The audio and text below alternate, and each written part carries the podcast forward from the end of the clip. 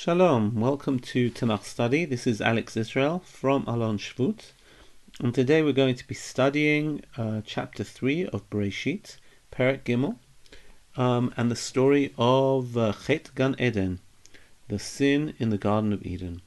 And let's begin, before we even approach the Psukim, understanding that our story really represents a paradigm of sin, uh, punishment, and exile uh, the Ramban Nachmanides, when he looks at the beginning of Bereshit, he asks the question, why do we start off with the whole story of creation um, and the Garden of Eden? And his answer is really interesting.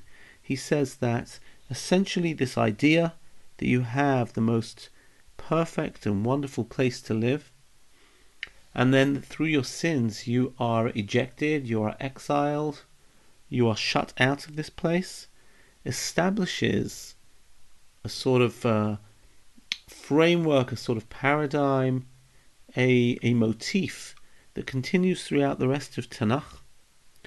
That um, we're given rules, we're given a wonderful place to live, and that place will be Eretz Israel.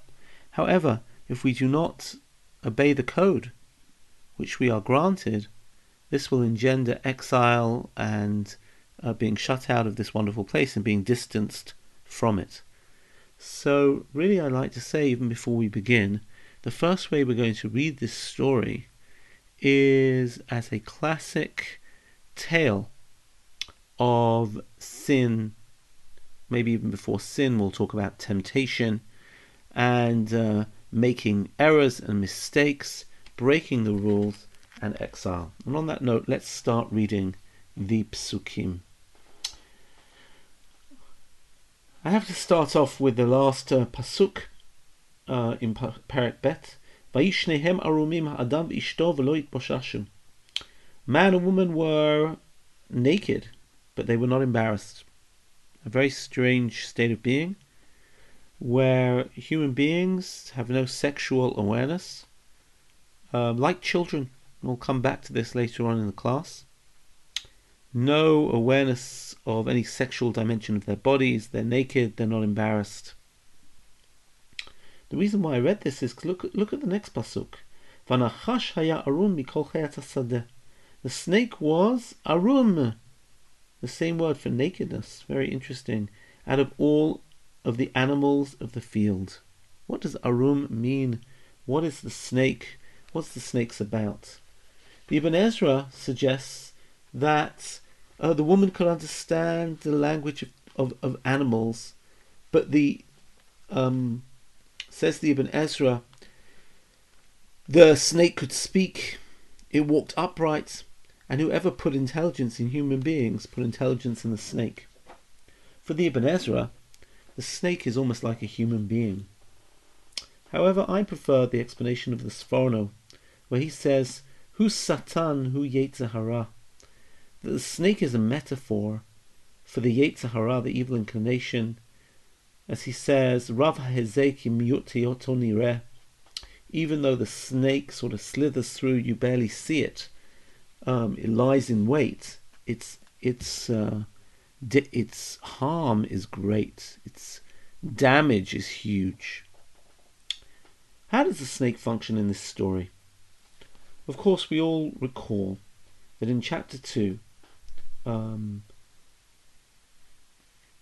verse 9, we read that in the garden was Kol Eitz Nechmad and pay attention to the description, all trees which were beautiful to sight, for Tov Achal and good to eat, apparently a lot of edible fruit and beautiful aesthetic trees.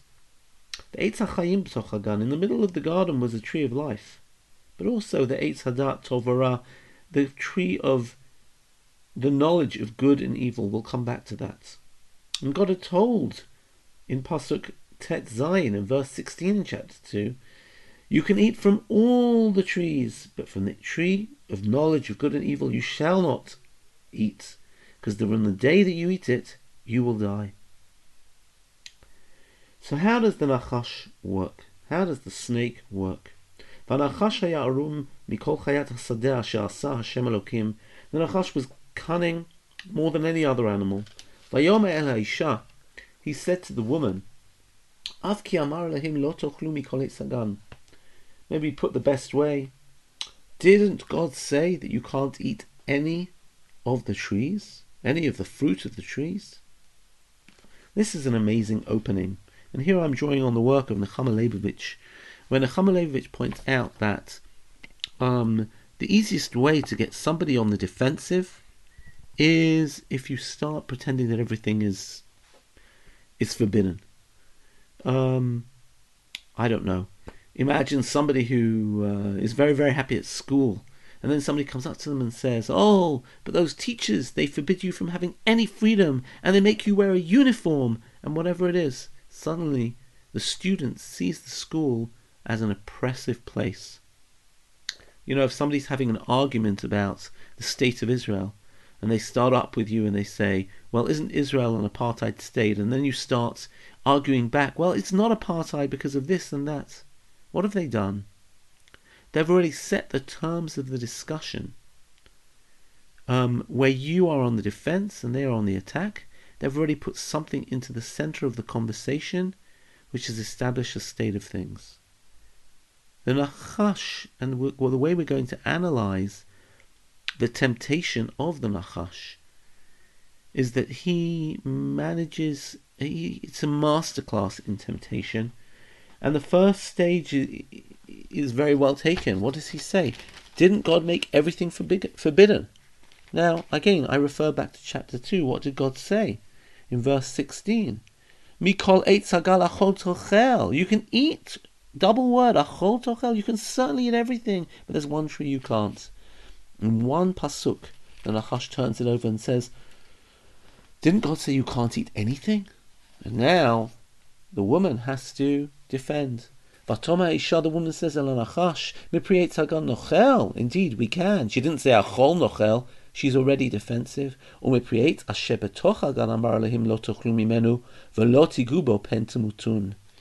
Notice originally the Eitz HaChaim, the tree of life, was in the center of the, the, the garden. But now, as her attention has been focused to what is forbidden, she says, the fruits of the tree which are in the center of the garden, which we know will be the tree of of of, of uh, knowledge of good and evil. God says you can't eat, and don't even touch it, lest you die. As Rashi points out, this is a warning against stringencies. Rashi brings a lovely midrash that she said she was nervous that he was trying to tempt her to eat the fruit. So she she invented a safeguard and she said, you know, we're not allowed to eat it, but we're not even allowed to touch it. And then he pushed her on it. I don't think it's the pshat, but it is interesting. But what? Why did she add that? We can't even touch it because she's nervous. She's trying to bolster herself because she realizes she's under attack. What's the next stage of the Nachash? The serpent says, the Nachash says to the woman, Lo motmutzim. First of all, God's lying. You won't die. Ki yodea Elohim. Ki mimenu. God knows that on the day you eat from it, your eyes will be open and you will be like God, who knows good and evil. In other words, God's only stopping you from doing it to protect his position. God doesn't want you to be like him. You might be in the image of God, but you're below him. But you can be like God. You can know good and evil if only you eat from this tree. He is just trying to keep his superior place. Suddenly, this fruit becomes tantalizing. He says, Your eyes will be open. And now look, with this sense that maybe I can be like God, maybe that God is holding me down just in order to keep his superior position. The woman saw that the tree was good to eat, and that it was beautiful, uh, desirous. It was it was tempting to the eyes. It was visually pleasant. skill, and that it would make her intelligence. Vatikach mipirio vatochal. She took the fruit and ate. Vatiten gamli sha'imo vayochel. She also gave to her, her husband, and he ate too. The amazing thing about this line is this is nothing we didn't know before. If you look at the original description of all the trees in the garden, all the trees are good to eat, All the trees look beautiful. Look back again at chapter 2, verse 9. They're all nechmad l'mareh, v'tov l'ma'achal. And of course they knew that this was Eitz Hadat, Tov Vara. Suddenly, what is prosaic, what I can't have, has become so attractive. So attractive, I just have to have it. And at this point, she takes the fruit and gives it to her husband. Two. Interesting, why does she not just eat it and keep it for herself? Why does she also give it to her husband? We don't know. Maybe she was scared that if she would die, she didn't want to die alone. Maybe Adam should die with her. Who knows? We're not told. They're a partnership, and she gives him to eat as well. But suddenly, let's see what happens. Vati pakachna their eyes are open, Suddenly they know they're naked. How did that happen? And they take fig leaves and they make them as loincloths for themselves. By the way, there was a huge uh, discussion about what exactly was the fruit that they were going to eat. It's certainly not an apple. Um, there weren't apples in the Middle East in that time. Um, some people say it's a fig because of this story of the fig. Uh, fig leaves. Others' opinions in the Gemara that it's grapes. Some people say, no, it was wheat. Um, and there are all sorts of reasons for this. But let's see what happens next. The big question, of course, is how suddenly by eating, was it a magic tree? How by eating the tree did they suddenly know they were naked? In a few minutes, we're going to suggest a reason for this. But I want to follow this psychology of sin it says that what do they do? They realize they're naked and quickly they, they get to work. Very interesting to see this industry, this clothing industry they create by using simple leaves and sewing them together. Wonder what they sew, sewed them with. And suddenly, Vayishma'u et kol Hashem Elokim italech bagan. They hear God walking or moving through the garden, the Ruach Hayom, through the wind. And now, Vayitchabeh Adam v'ishto mipnei Hashem Elokim betoch Eitz Hagan. They hide. Can you imagine? It's like almost, I don't know. Mother goes out for five minutes. She tells the little boy, Don't touch the glass, the crystal vase on the table. And of course, he does. He climbs on the table to play with the crystal vase and it smashes. And what does he do? He hides under the table. He says, Where are you? And just like, of course, the mother knows exactly where he is, she can see his feet poking out from under the tablecloth. She knows where he is. She's giving him an opportunity to talk to her. What does Adam say? shamati bagan I heard your voice and I was scared because I'm naked and I hid. And God says, who told you you're naked? Did you eat from the tree I told you not to? This is Adam's opportunity to own up, but what does he do? Adam, the woman who you gave me, he not nali, min. Um, an amazing, amazing statement. Uh, read in a certain way, we could read it this way. First of all, let's simply say, what does Adam do? He doesn't say, Chatati, Aviti, Pashati, I sinned. He says, the woman who you gave me to be, she gave me. Haisha, twice, Natata. Natata not nali. In other words, um, here we have, by the way, the Ramban saying, Rabotenu korim tova. ירצו לפרש שענה אותו, אותו, אתה גרמת לי המכשול הזה שנתת לי אישה לעזור והיא עצתני להרשיע. didn't you say that woman was going to be a helpmeet to me? She was going to help me? Look what she did. She got me in trouble. Okay, so he turns to woman. And with woman, what does he say? So he says to the woman, What did you do? And she says, It wasn't me, it was the snake. And now he turns to Nachash and says, Because you did this, Aruratami kol habehima mikol mikol chayat you are cursed from all the animals. Agol chon you will go on your belly, Va'afar tochal koni mechayecha. you will eat dust. Ve'iva ashit beni uvein isha uvein zara uvein zaracha uvein zarecha v'yushuv charoch shvatat shvenu akev. There will be enmity and hatred between you and the woman and her seed, they will strike your head and you will strike their heel.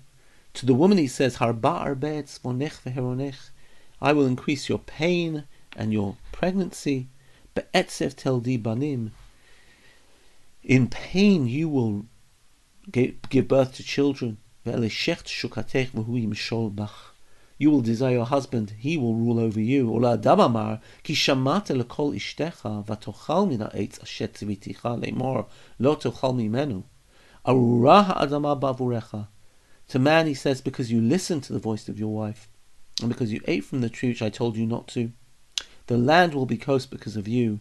You will also have etzev, you will also have pain and sadness. You will eat it in pain all the days of your life. For kotz v'dardar tatzmiach lach, and the thistles and thorns will, will, will, will sprout for you, and you will eat the, the grasses of the field. By your sweat you will eat bread. Ad shuvchala adama kimimenu lokachta until you return to the ground from where you were taken. Ki afarata ve'elafar tashuv, because you are but dust, and you will return to dust. Let me go one more pasuk. ויקרא אדם שם אשתו חווה, כי היא הייתה אין כל חי, ויעש השם אלוקים לאדם ולאשתו כותנות אור, וילבישם. The man called the woman Chava, because she was the mother of all living beings. And Hashem Elohim made for man and his wife clothing, now not of fig leaves, but of skin, of animal skins or something, and he enclothed them. The first level of this story that I would like to relate to is simply, as I mentioned as we were reading, the psychology of temptation and sin. This is a paradigm of, if we say the Nachash is representative of our Yetzer Hara, the voice within our head which persuades us to do all the things that we said we will never do. Um, we see the perfect temptation here. First, the first stage where everything is made to look as if, oh gosh, God is saying everything is not allowed. Of course, uh, now Chava is on the defensive, and she explains, no, no, no, no, no, only this one we can't, we can't even touch it. And he says, no, I know exactly why God wants to restrict you. He knows that you want to be, you could be like him, but he's holding you back. And suddenly she feels this great allure. I don't know if you've ever had the experience of really, I remember as a child once, really, really, really wanting something, really wanting something from the local candy store, wanting it so badly that I actually slipped it into my pocket and took it home. And when I actually took it home, I realized I didn't want it at all. Not that I was, I don't know whether I was disgusted by my action, but I think more than the stealing, I think I realized that somehow this thing had grown as if it would be so tasty, as it would be so nice. When I got home, it was just a candy. Our brain has ways of playing games with us that we imagine we can be like God. And of course, what God does to man and woman is shows them just how human they are. The other thing that they do here is shift the blame. And God won't let them do this. God acts as a master psychologist. He goes to each one impatiently in turn and said, What did you do? What did you do?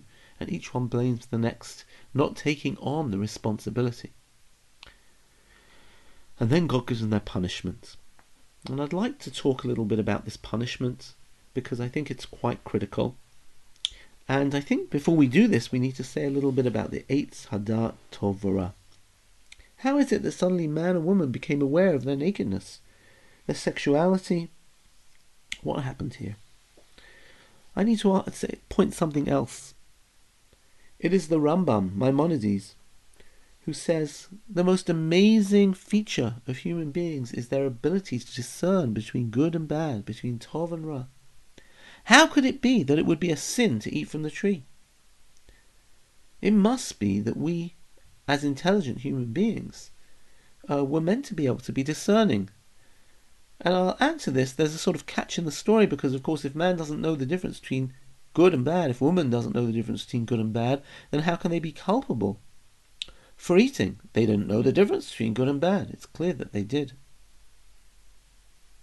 Now some see the one of the key words of the chapter, the milim manchot, the key words, as being the words da'at. It's the Eitz Hadat Tovara. And in the very next chapter we see Ha'adam yada et chava ishto, that da'at always refers to sexuality, and therefore by eating the tree, somehow the tree had some I don't know, mystical, magical properties that made people aware of their sexuality. This leads us to wonder why did God want to keep us from that? The Rambam, um,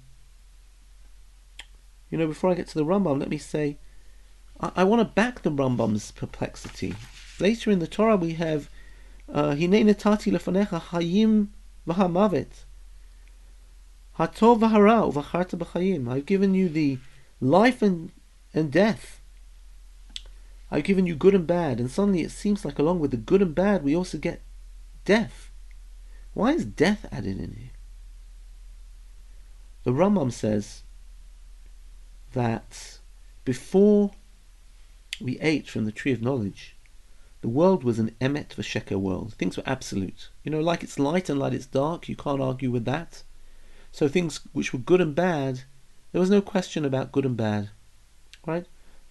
Um, like something is red and something is green, it was good and bad. Facts. Right? Like something is a mountain or something is a lake, it was good and bad. Suddenly he says, Tov vara as opposed to emet and sheker, good and bad as opposed to true and false, meant a certain relativism, a certain moral autonomy, a certain um, decision making, an internalization of morality. And in a world of relative morality, that's what we call Tovara. That's what they understood. Now, by the way, I think we can understand that very well. Here they make their first autonomous decision. They have to decide whether to break the rules. And once you start breaking rules, you start making up your own moral rules, that opens a whole Pandora's box. Now you can do anything, you can decide whole moral systems. I want to share a, a perspective on this chapter, which I've read in many, many sources. In two recent books, I've seen it. A new book published by uh, Maggid by Rabbi Tzvi Grumet, uh, a new book by Rav Yoni Grossman. I've heard this approach by Professor Uriel Simon. If you read uh, the beautiful book by Leon Kass on Bereshit called The Beginning of Wisdom, you'll find this perspective shared there. Um, and I'd like to try and explain this chapter from their perspective. You know, in, in Gan Eden, Gan Eden, what sort of a a garden is it? I want you. What, what was the state of man there? On the one hand, mankind is put there l'ovda l'shomra, to work and to preserve. But we sort of wonder what work did man have to do? All he does is he picks the fruit off the off off off the trees. It doesn't seem like there were any weeds. That comes later. What work was man doing when it's a place which is abundant with rivers, so there's no water to go and you know and and, and take out of the well? There's food everywhere. What sort of work does man have to do? It's interesting that at the end of our story, where man is taken out of Gan Eden, it says that he is thrown out of the garden. Et misham. There, a man will really work outside the garden, but here, he seems to have no economic responsibility. Food is provided for him. He hasn't eaten from the Eitz Hadat, he has no knowledge. He has no sexual awareness. Man and woman in this stage do not reproduce. And I'd say more than that. Man and woman have no death awareness. How do I know that? Because it says when you eat from the tree of knowledge of good and bad, then, right, then mot tamut, then you will die. But until, first of all, they eat from it. They're not scared of death. And second of all, I think they have no understanding of death. Why? Because in a certain sense, Gan Eden is what we would call not just Gan Eden, the Gan Yeladim. It is childhood. And this story is going to be one of maturation, one of growing into adulthood. Children have no economic responsibility. Children don't need to make decisions between ethical decisions between good and evil. They're made for them.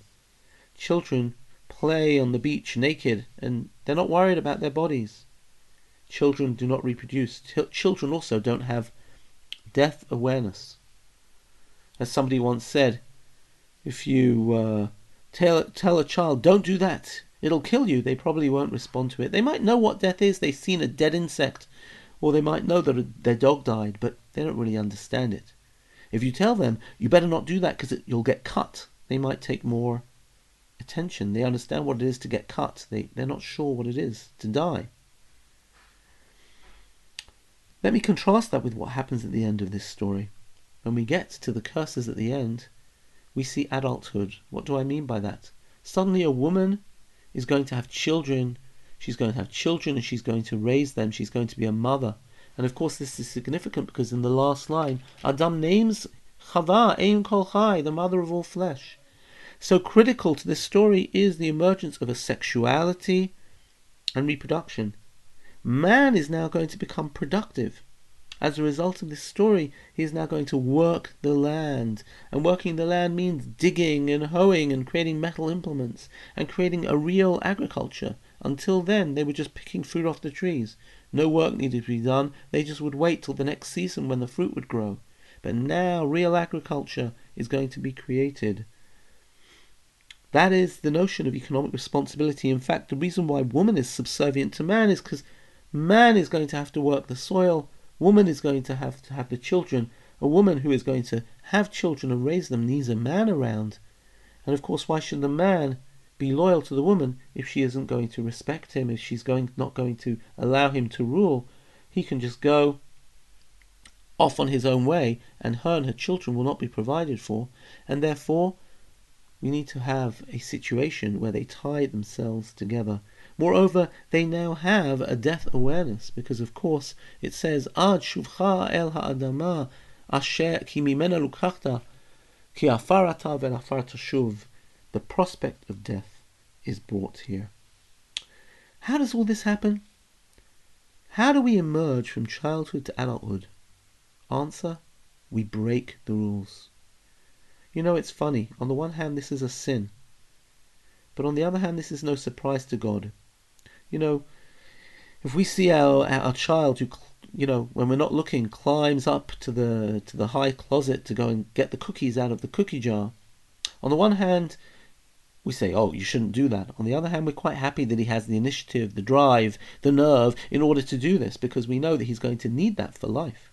And we know that the beginning of an adulthood is the ability to do things on your own. On the one hand, we're worried about our teenagers rebelling and breaking the rules. On the other hand, without breaking the rules, we will never be an adult.